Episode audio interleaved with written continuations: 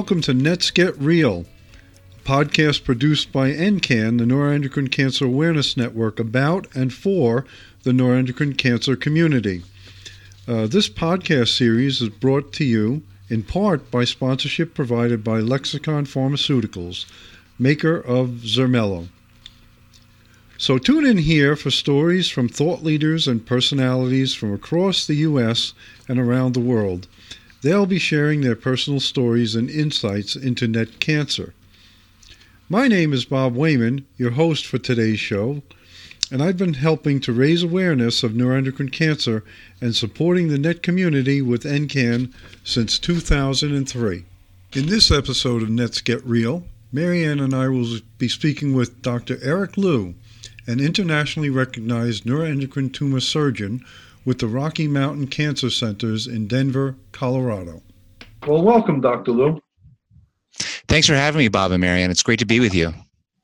Thank you for being here. Um, so, okay. So we um, have a few questions that we want to ask. This is um, not only about um, neuroendocrine, but we also want to get some back history as well. So um, we're going to start out with the back history, and that is what led you to become a net specialist? I'm not sure your podcast is long enough to for me to answer that question. Uh-huh. It's uh, it's interesting. I was I feel very blessed and fortunate to be in in this field. Um, when I was training, I actually did a lot of things that I was just interested in. I was interested in imaging. I was interested in endocrine. I was interested in surgery.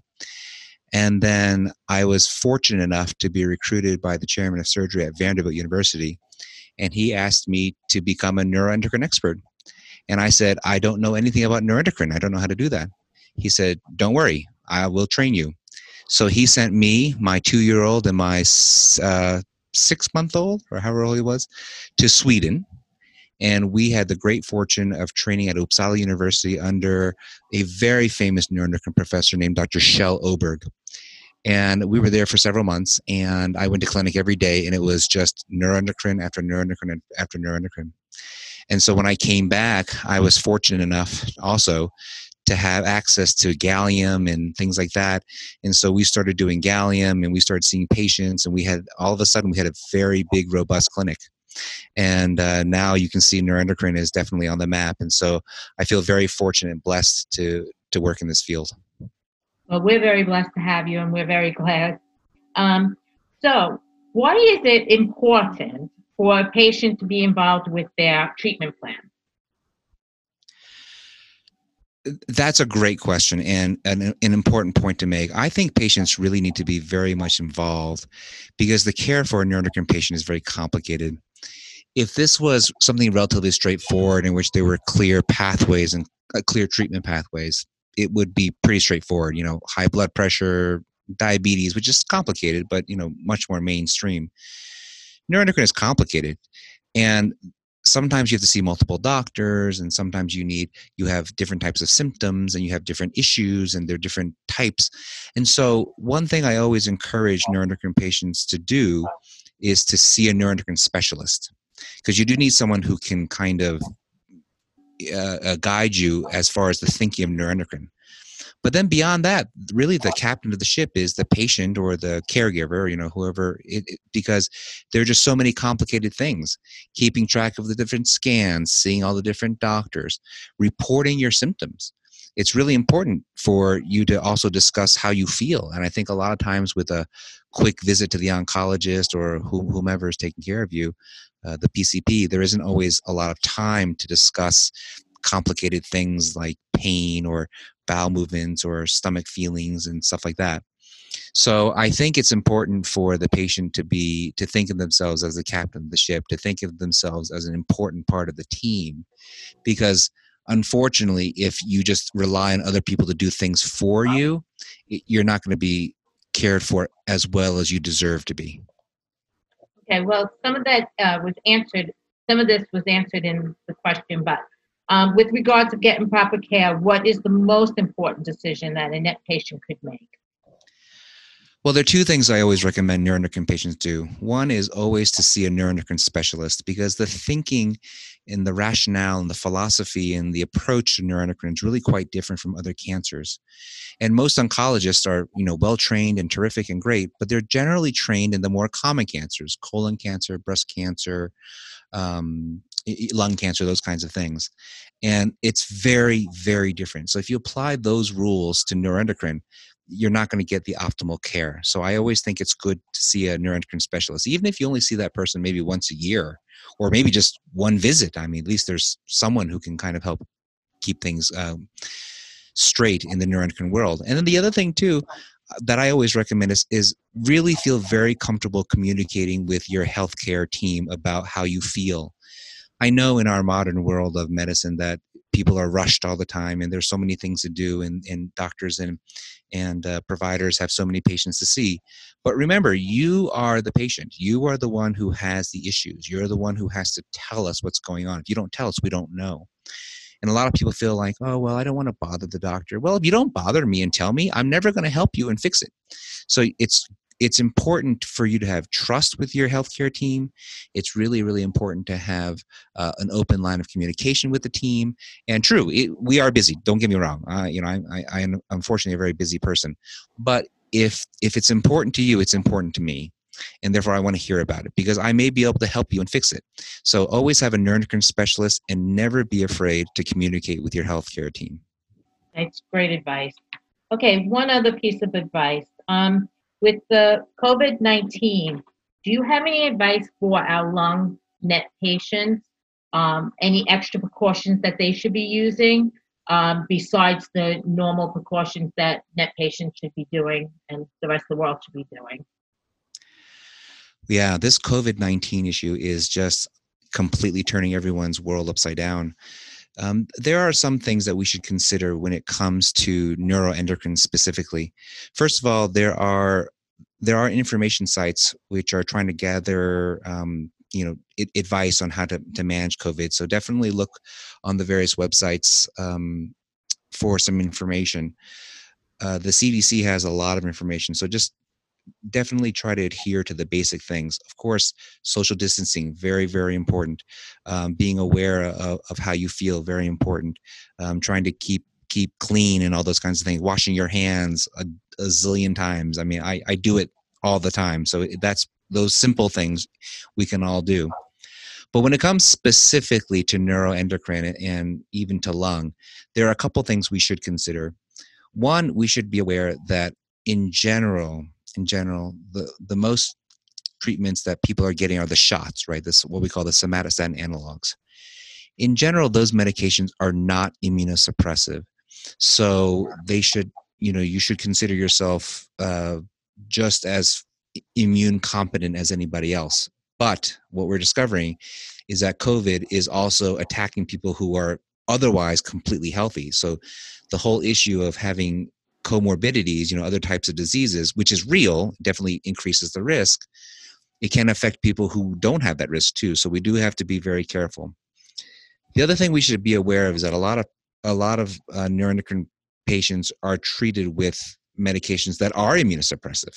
So things like everolimus or temozolomide and some of those other kind of more um, uh, hefty medications can definitely affect the patient's health. And those patients are definitely more at risk. And so I always tell people to be super, super careful when they're on important, you know, kind of those those more hefty medications as far as being careful about any type of um, transmission and things like that. So when it comes to breathing in, in, in such as well, for our lung patients, it is I, that part of it is probably relatively similar. Keeping at least six feet away from people, not getting into large gatherings, and just washing your hands a lot. So I don't think specifically for people who are who have difficulty breathing or, or have issues with with their lung neuroendocrine that there's anything different.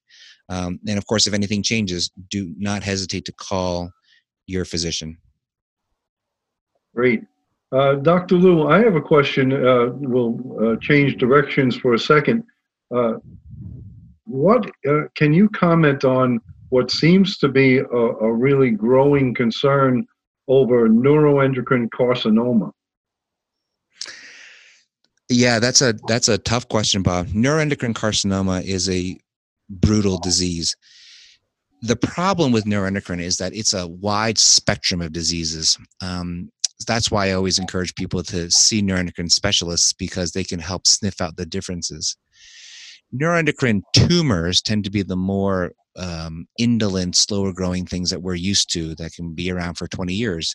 You'll hear people say, "Oh, you have neuroendocrine, you, you know, you'll die of something else," but that's not always true there are much more aggressive versions of neuroendocrine that we call neuroendocrine carcinoma. So the carcinoma portion of it is, is more more cancer more cancer like, in which it can progress quickly, it can invade other organs, it can spread and metastasize quickly. So those types of things are are it's it's almost essentially a completely different disease. And unfortunately, we have suffered because the classification system has been a little bit confusing over the past 20 years. It's gotten a lot better over the past couple of years, but it's been confusing over the past 20 years. And so sometimes not everyone understands the differences between these types of cancers. So that's why I always want people to see a specialist. But anyway, to get back to your question about this concern and this maybe rise of neuroendocrine carcinoma. I don't know if the numbers are getting worse, but I'm definitely seeing more of them. Neuroendocrine carcinoma is an aggressive form of neuroendocrine that can come from different body parts. It can come from your lung, it can come from your colon, it can come from um, various places. Sometimes it can come in, in places that we don't even know where the primary is. So it can be a challenge. And our concern is that it grows fast and it spreads fast. And it kills people and it kills people of, of all different ages. And when it's that aggressive and usually we can tell by biopsies that will give us information like ki67 or mitotic index. If those characteristics are very aggressive then we are highly concerned about it. And if those patients um, you know are, are being treated correctly we we generally start with things like aggressive chemotherapy iv chemo as we would start with any other kind of aggressive cancer like a lung cancer or a pancreas cancer or a stomach cancer. So those are the types of things and it is it is more aggressive and the survival is much much worse. And we do see people with it and it breaks my heart every time we try to um, treat it because I, I, know it's always going to be um, a tough battle i'm hopeful that in the future we'll have more therapies as we learn more about other types of cancers we do you know steal some of these other types of treatments and try to apply them to neuroendocrine. It's not quite there yet. It's an evolving field, and hopefully it'll continue to improve. But it is definitely a concerning issue, and um, I hate seeing um, patients who have these aggressive kinds of cancers. Yeah, sure. All right. So I just want to go back to the coronavirus 19. Um, just really quick. Um, what recommendations do you have? We are getting a lot of calls from patients saying that they want to put off their treatment. Uh, what do you encourage them to do? That's an interesting question. So, so if they want to put off the treatment, it depends on what the treatment is for. So there, there's definitely some flexibility. Let's put it that way. If a patient is getting their treat, let's say their treatment is somatostatin analog, so either an uh, octreotide injection or a lanreotide injection. If the patient is getting the treatment for for symptoms i think it might be a little bit hard because they will need the therapy to help make them feel better. If they're getting it for purely tumor control there might be a little bit of flexibility as you know if you wait a week here or there i think that's probably okay. But then you should talk to the physician to see if there are any other options. Um, both of the programs offer some injection at home uh, options so that might be something to consider uh, we use it pretty frequently uh, for patients who, who can't come into the office, but a lot of patients come to the office just because there's more expertise in giving the injection. So that it might be an option. When it comes to other more aggressive kind of treatments, then we have to really consider it. The new therapy called PRRT or Lutathera is on a pretty relatively regimented cycle. We give it every eight weeks but there is a little bit of flexibility in that as well too. So if we needed to uh, put it off for a, a, little while it would probably be okay. But these are conversations you definitely want to have with your physician. If it's just an office visit if it's just a routine surveillance scan those are types of things that you have more flexibility in and you may want to do either by telemedicine or maybe have a scan at home and sent to the um, to the physician or uh, maybe you can delay it altogether. But again that's something that needs to be discussed with the physician so that we know. Things like surgery are a little bit more difficult to figure out. Sometimes if the patient is very symptomatic and is having issues it doesn't matter you have to have surgery so that has to be done but if it's if the patient's relatively asymptomatic and, and it can be put off to later, I think that would be a, a, a generally good recommendations to, to to wait till these things start to settle out a little bit. But again, I can't stress enough. You have to have this conversation with the, your neuroendocrine specialist and your your physician to come up with the best decision for your particular situation. Well, thank you very much. Well, we're looking forward to uh, seeing you speak in August at the Omaha conference.